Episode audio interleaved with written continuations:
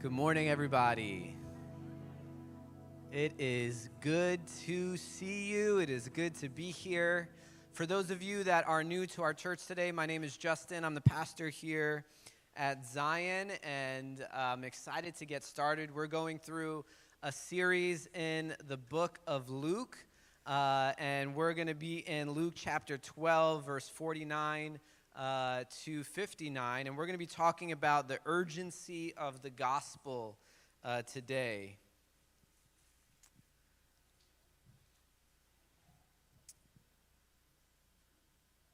Anybody have a sense of urgency like myself with everything that you do in life?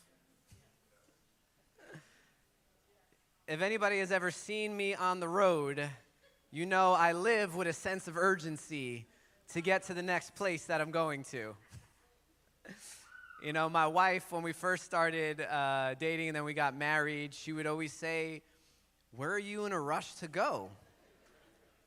And I was like, I don't know. I just want to get to the next place as fast as possible. And this guy is going mad slow right now. and now it's funny, you know, as I've read books like The Ruthless Elimination of Hurry and Trying to Slow Down My Life, I will intentionally try to drive the speed limit uh, around in the neighborhood and not cut people off. As you know, I tried with the Alvarados today, let them go in the stop sign. We both sat there for half a minute, you know, being kind. And then my wife, at this point, after you know over a decade together, she'll say, "What's taking so long to get home, Justin?"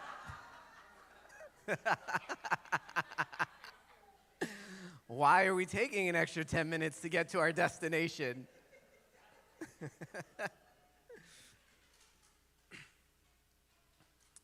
that was amazing. um, you know, the gospel gives us something to be urgent about. And oftentimes in our life, we sit in the urgency of things that do not matter or matter a little bit in the scope of eternity, but the things that do matter in the scope of eternity, we find ourselves to be very slow paced about, very non urgent about, very, eh, when I get to it, I get to it. And so today in this discourse, as we've, as we've been reading in the book of Luke, Jesus is headed to his destination. He is headed to Jerusalem, he's headed to the cross. And so his words, his conversations become more and more urgent as we get there. And today we get to hear some of that. So you can read with me along on the screen in Luke chapter 12, starting in verse 49. Jesus says, I came to cast fire on the earth, and would that it were already kindled. I have a baptism to be baptized with, and how great is my distress until it is accomplished. Do you think that I have come to give peace on earth? No, I tell you, but rather division. For from now on, one house there will be five divided, three against two, and two against three. They will be divided father against son, and son against father, mother against daughter, and daughter against mother, mother in law against daughter in law, and daughter in law against mother in law.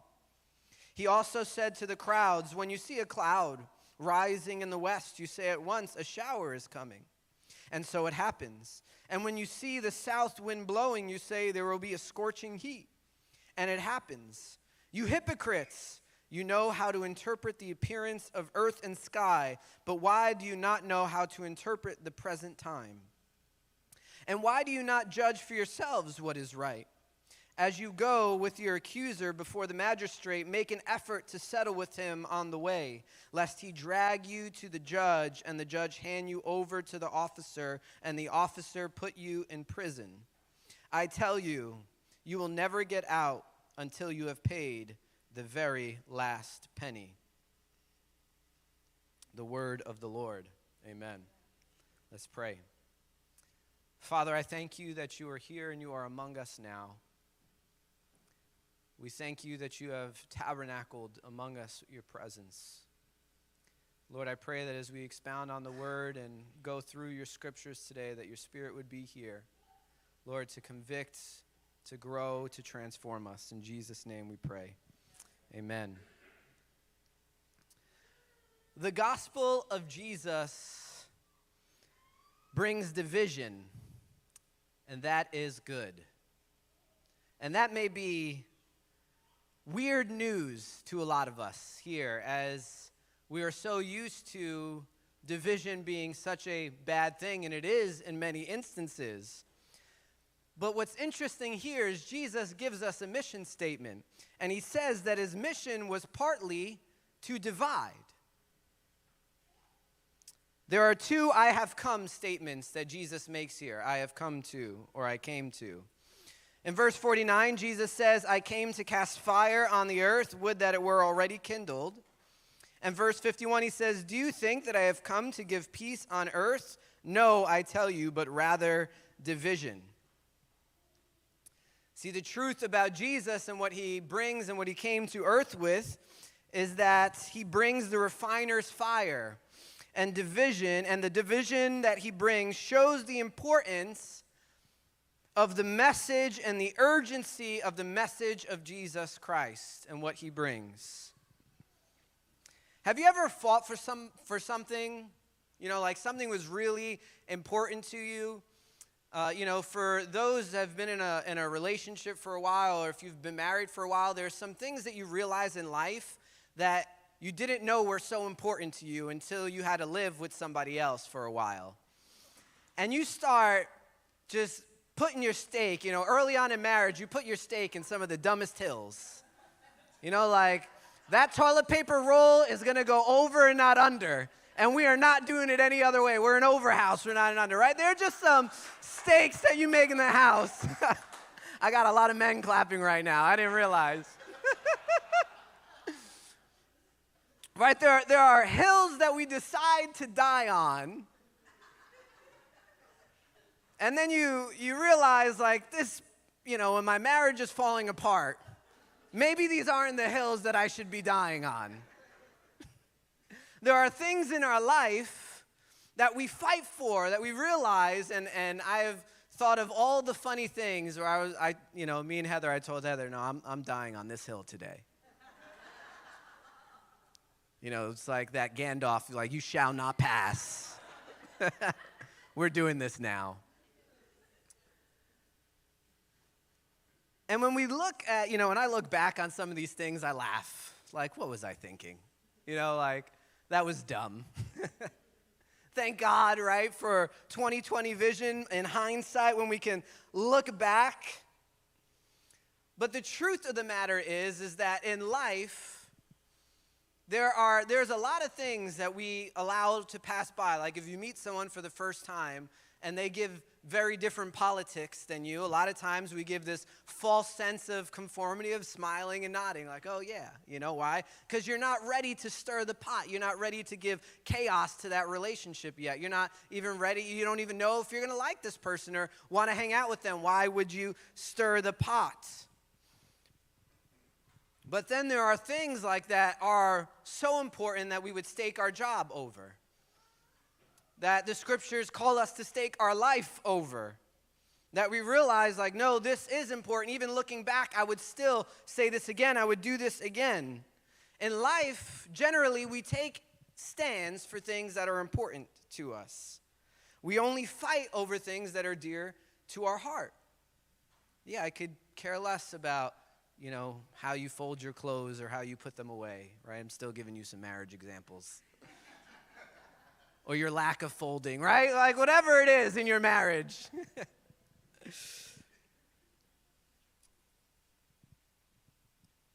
but Jesus' message is so important, right, that it causes us, he says, that it's going to cause a stand to be made and that with this stand that it will even divide the most intimate of units the family that when we look at the family and especially if we look at it in the ancient near east we looked at the family unit this, the, the, and it's not even just the cellular family as we think of today but it is the broader family unit that the, it is incredibly important and everyone in the family was supposed to have the same voice and the same way and the same direction that they were going. But Jesus says his message will divide the most intimate of places the family, that even father and son will fight, or mother and daughter will fight. That if there's a house of five, that two will fight against three, and three will fight against two. That is the importance of the gospel, of the message that Jesus brings, that it will even cause division amongst the closest of people and the closest of units. And as I thought about this, I thought about how often we, when we preach about the gospel and we talk about Jesus, that we miss one of the most foundational points. And this is why I love going through the Bible verse by verse because if I'm honest, I would never pick, like, i wake up one Sunday and be like, oh, I'm going to preach on these verses today. This sounds great. But when we go through the scriptures, like we're going through now, we have to preach on the hard stuff Jesus talks about. And it's the stuff that we often, as a church, don't talk about. And one of those things is that harmony is not the ultimate goal of our Christian walk. And if you listen to the talking heads on Instagram or on YouTube or on the news, then you would think that harmony is the ultimate goal of the Christian walk. See, when harmony is ultimate, we compromise in very bad ways as a church. Sin no longer looks like sin in the face of inclusivity the scriptures become complex cultural text to jump through so we don't have to take its command in present day anymore. When harmony is the ultimate, our lives begin to reflect the groupthink around us in the world rather than God's character as given to us in the Word. When harmony is the ultimate, sin doesn't look so bad anymore. Because if we talk about sin or we call people to repentance, then that's gonna bring disharmony to our relationship. That's gonna bring conflict in our family. If harmony is the ultimate, then the gospel has lost its power among us. But as I read that Jesus says, Did you think that I came to bring peace on earth? And I wondered, well, yes, I did think that, Jesus. We all sing every Christmas, Peace on earth among men.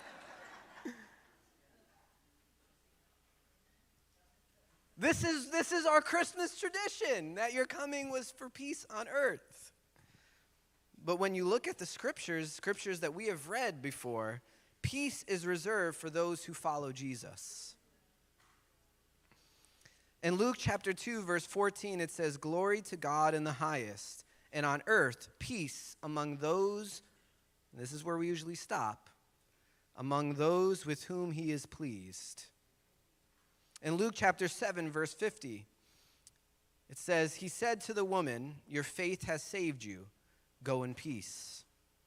In Luke chapter 8, verse 48, it says, Then he said to her, Daughter, your faith has made you well. Go in peace. See, the Jesus brings peace to those who follow him. Jesus brings peace to those who please him, to those who obey him as Lord. But peace is not guaranteed for all the earth, for everyone. In fact, the opposite will happen as we see what Jesus brings. He does not bring peace. He says, No, I have not come. I have come to bring division. Because there will be people that accept what Jesus has to say. They will accept him as Messiah. They will accept him as Lord and Savior. And they will sing as we have sung this morning Hallelujah, you have saved me. And that is something I can be thankful for. That is something I can be grateful for every single day. I don't need another miracle in my life to thank God. I don't need another miracle in my life to sing about my gratitude towards Him. I only need to remember the cross.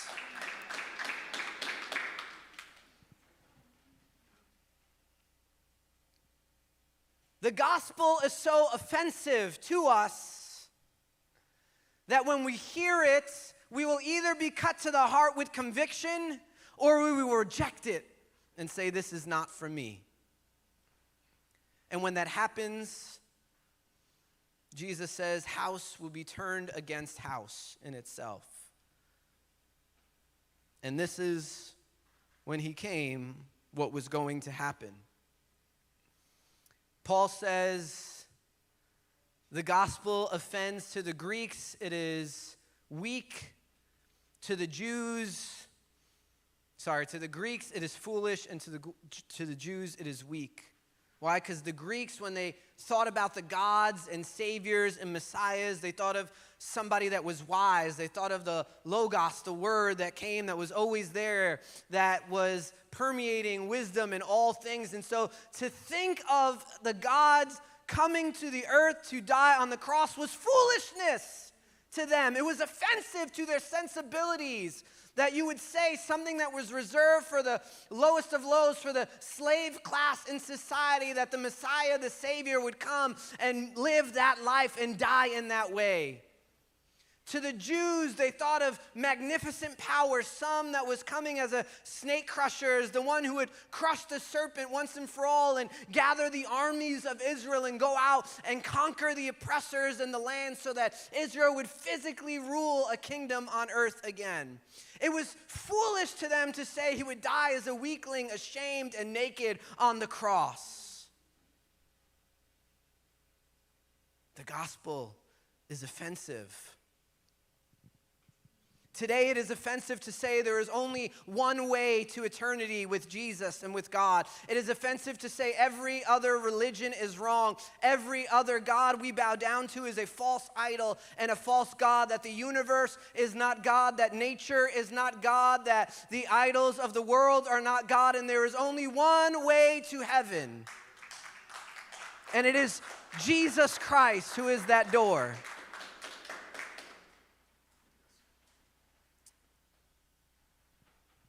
But sadly, oftentimes we add a lot of offense to the gospel that is unnecessary to be added. The gospel is so offensive, church, that we do not need to add any offense to it. See, if division is caused by how we deliver the truth or our attitude, then we are falling short of our witness. And that is why when Jesus says when we go out and witness, we have to be as wise as a serpent and as gentle as a dove. Why? Because let there be no stumbling block in me, in my life and in my words and in my attitude. Let all the stumbling block be the gospel itself. That no one would reject Jesus because of me, but only because of the word that is spoken, the gospel. If someone rejects the gospel, if someone rejects Jesus because the message is unbearable to them and not acceptable to them, then there is nothing that we can do. The fire that Jesus brings is a refiner's fire.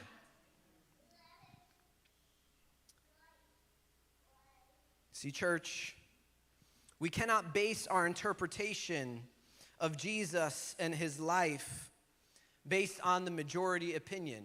That is the way of harmony, that is the way of the world. If it was based on the majority opinion, then the gospel that Paul preached would have been strength for the Jews and wisdom for the Greeks. Instead of it was weakness and foolishness because the foolishness of God is wiser than the wisdom of men. See, the crowd couldn't see Jesus right in front of them.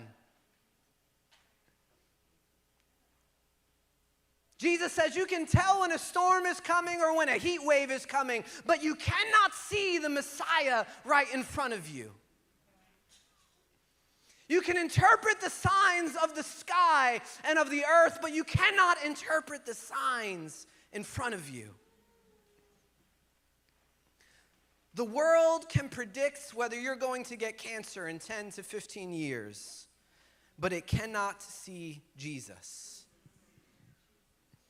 The world can tell you how the stars align every day so that you would know whether you should eat that sandwich or not at 9 o'clock or 10 o'clock.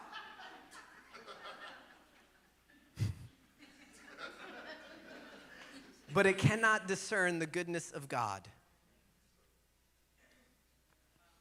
The world has made its religion entertainment and pills, while it cries out in record numbers about anxiety and depression, but it will not acknowledge Jesus.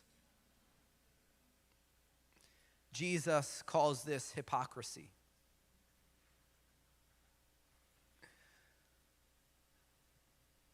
See, when we interpret Jesus and the times that we live in, and what he is doing right now in the world through the lens of the crowd, we are headed for destruction. Jesus turns his attention to the crowd when he says, You can do all these things, but you cannot see me right in front of your face. When we when we look at the world and we begin to interpret the world by the majority opinion, by where is the crowd going? What is groupthink telling me to think today? What is the world saying that I should be informed on these issues by? When we begin to look at Jesus and we begin to interpret the scriptures by how the world says to do that things, there is one clear trajectory that we are on, and it is that we are headed for destruction.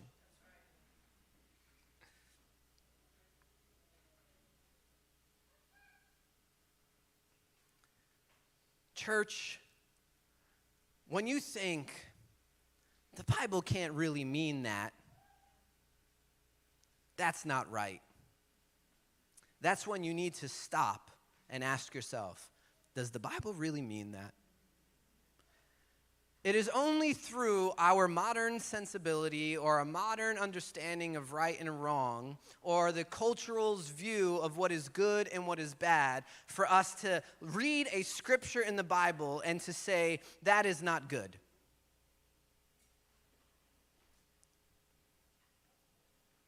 And so when that happens, when that happens to me,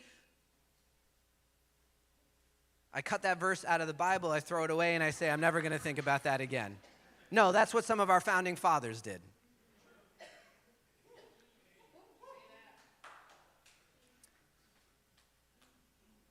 See, when we come across that, it's very easy to say, well, it didn't mean that, I'm going to keep on going. But when we come across those scriptures, what we're doing is we're taking our, our groupthink glasses our cultural lens of the world, we're looking at that scripture and saying, ah, God isn't like that. That's not actually good. That's not actually bad. And we are interpreting the signs and the times through the view of the crowd, through the majority. Instead of what does this say about God? What does this say about me? What does this say about the culture? What does this mean? And instead of trying to take my Bible and transforming it and conforming it to my image, maybe the Bible should take me and transform and conform me to its image. When Jesus comes with an offensive message and with an offensive gospel that says what you think is right and wrong is actually wrong, and what I say is good is good for you, and what I say is bad for you is bad, then we look at that and, and, and it can be offensive, so offensive that we say, forget the church and forget Jesus and forget the scriptures, and that is your prerogative. But Jesus came with the refiner's fire that when we live in Him, when we live in the gospel, when we live in what He has said is right and what He has said that is wrong, when we live into the message that He is the only way to salvation, then what happens is we receive that peace. We receive that joy. We may lose family, we may lose friends, we may lose the ability to have a lot of followers on Instagram, we may lose the ability for everybody to like us all the time, but we receive salvation and with it peace and with it joy and with it contentment. Church, this is the dividing gospel that we live in, that we serve, that we have given ourselves over to. It is not a gospel of harmony. It is not a gospel of inclusivity. It is the gospel of Jesus Christ that says, This is the way, the truth, and the life. There is no other way to the Father except through me. And this is what we follow. See, science, history, and truth are, has not blinded people to the gospel. Their own hypocrisy has. That's what Jesus is saying here. Science is not against Jesus. People use science to say that Jesus is not real. That is not science saying it. There are a lot of great scientists that believe in God and intelligent design, and a lot of things in the Bible that point to science, right? But science is a way that we hypocritically look at the world to say Jesus is not real. History is not against God. History is a way, there are a lot of historians that believe in God. There are a lot of archaeologists that are discovering things that constantly are proving things in Scripture. Things that 20 years ago, 30 years ago, they said, no way this ever happened. But now they make a new discovery, and all of a sudden everybody's saying, oh, maybe this happened. History is not against the Bible, it is our hypocrisy that uses history against the Bible. Philosophy or truth is not against God. It is the ways that we have wielded philosophy and truth hypocritically against God. See, we all have biases and we have been offended by God. And in our offense, we have received him and been corrected, or we have rejected him and we have looked to reject all that seek him. The question then for us, church, is can you see Jesus? Amidst the crowd, amidst the interpretations of the Bible all around us, amidst people constantly saying, No, that can't be right. Can you see Jesus?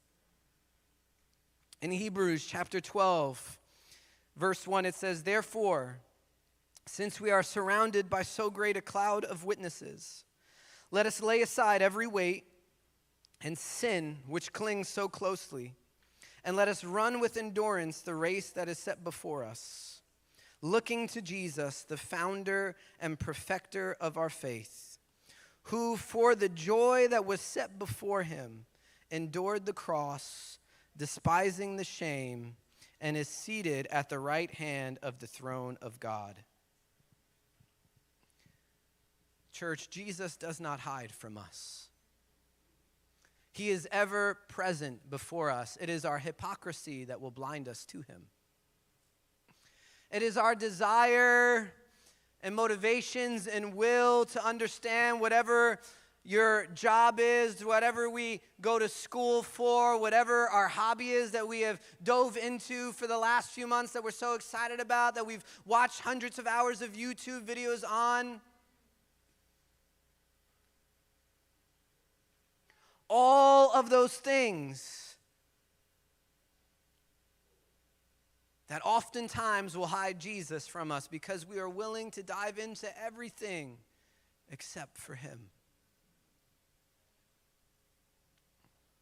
Our hypocrisy says things like, Oh, I don't have time to be with you, or God, you never speak to me, or God, my life has no peace and has no joy. Your gospel is false.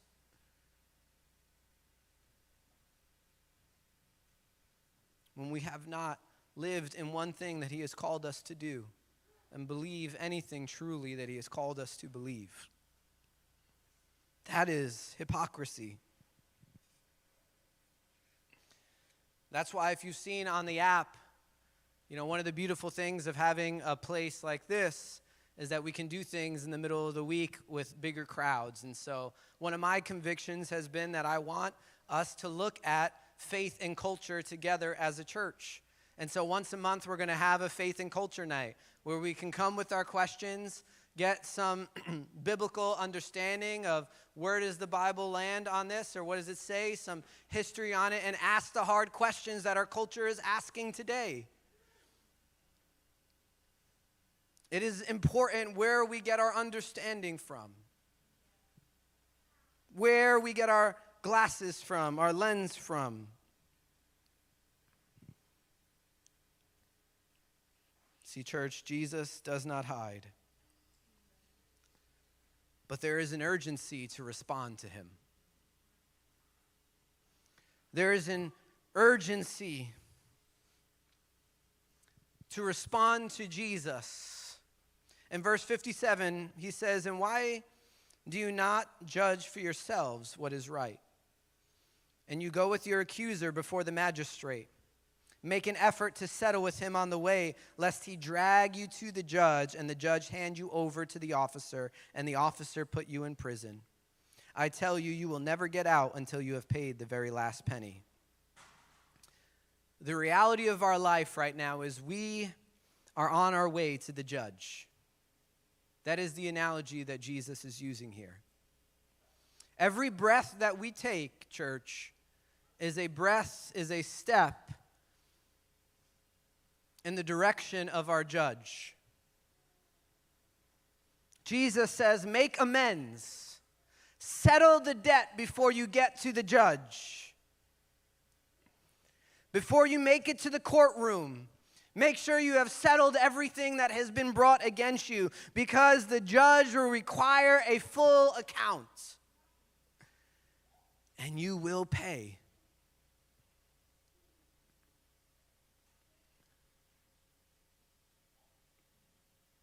Nothing will be lost. Nothing will be hidden. Every thought, every intention, every motivation, every action will go before the judge. And so this is Jesus' cry for urgency. Jesus was baptized into death. That's what he's talking about, his baptism. He despised the shame, but taking on the cross, Hebrews says, anyway, so that when we get to that courtroom, church, our debt will be settled. We cannot interpret the signs and the times by the crowd. The crowd will say, You have all the time in the world. Modern medicine will make it so that you never die, so that you will live long into your life, so that anything can be covered and solved. But the truth is, we do not know when our last breath will be. We do not know how close to the judge we are. We do not know when we will have to settle our account with him. And Jesus says, Be urgent to settle it now before you get to the courtroom. Be urgent to do it now before you have to account for all these things, and you will pay the very last penny.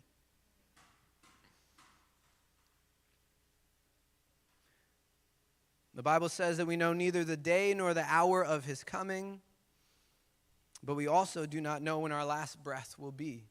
Either of those things could happen at any moment, and we would not know. We would not know if it was one second to the next. And so the call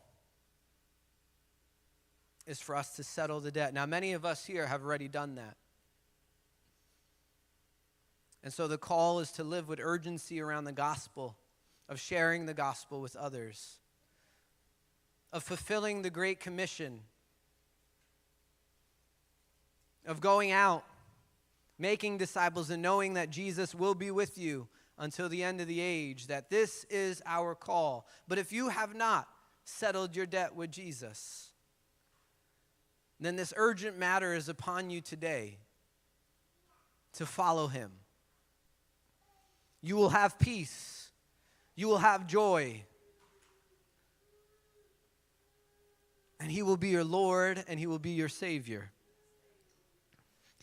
Church, we must stake our life, our friendships, and even family on the grounds of Jesus and the gospel. We cannot wait. We have to settle with Him today. The world will give you endless options and reasons not to. But Jesus has given us fair warning where that will lead. Can you stand with me and pray?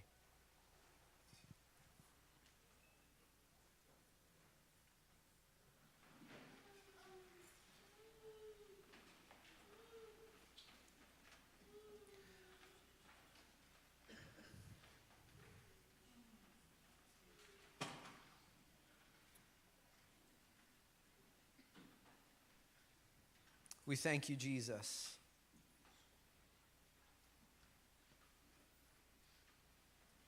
For the urgency you had in your mission.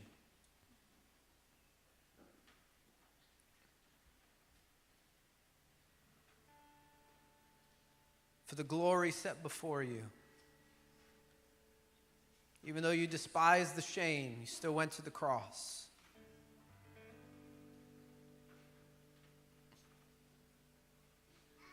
Help us, Jesus, to heed your warnings today. That if we haven't yet settled with you, that we would settle before we go to that courtroom.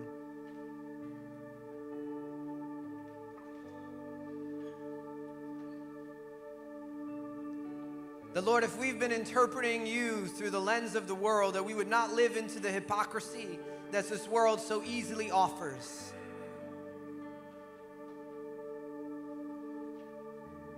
But that we would have our eyes open to see you clearly, to see you wonderfully, to see you beautifully.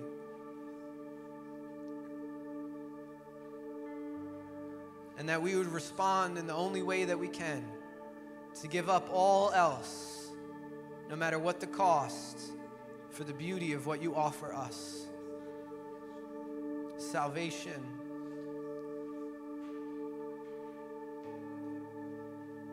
Help us respond with urgent hearts every day. In Jesus' name we pray. Amen. Church, if you need prayer for any reason, we're going to have our prayer team in the back that will be willing to pray with you. If you would like to respond in one particular way to give your life to Christ and to say you will live into a life that is obedient to Him as your Lord and Savior, knowing He is the only way to eternal life, then we would love to know about that and to pray with you. And so our prayer team will be in the back at any moment during worship. Feel free to come back to receive prayer. Let's worship together.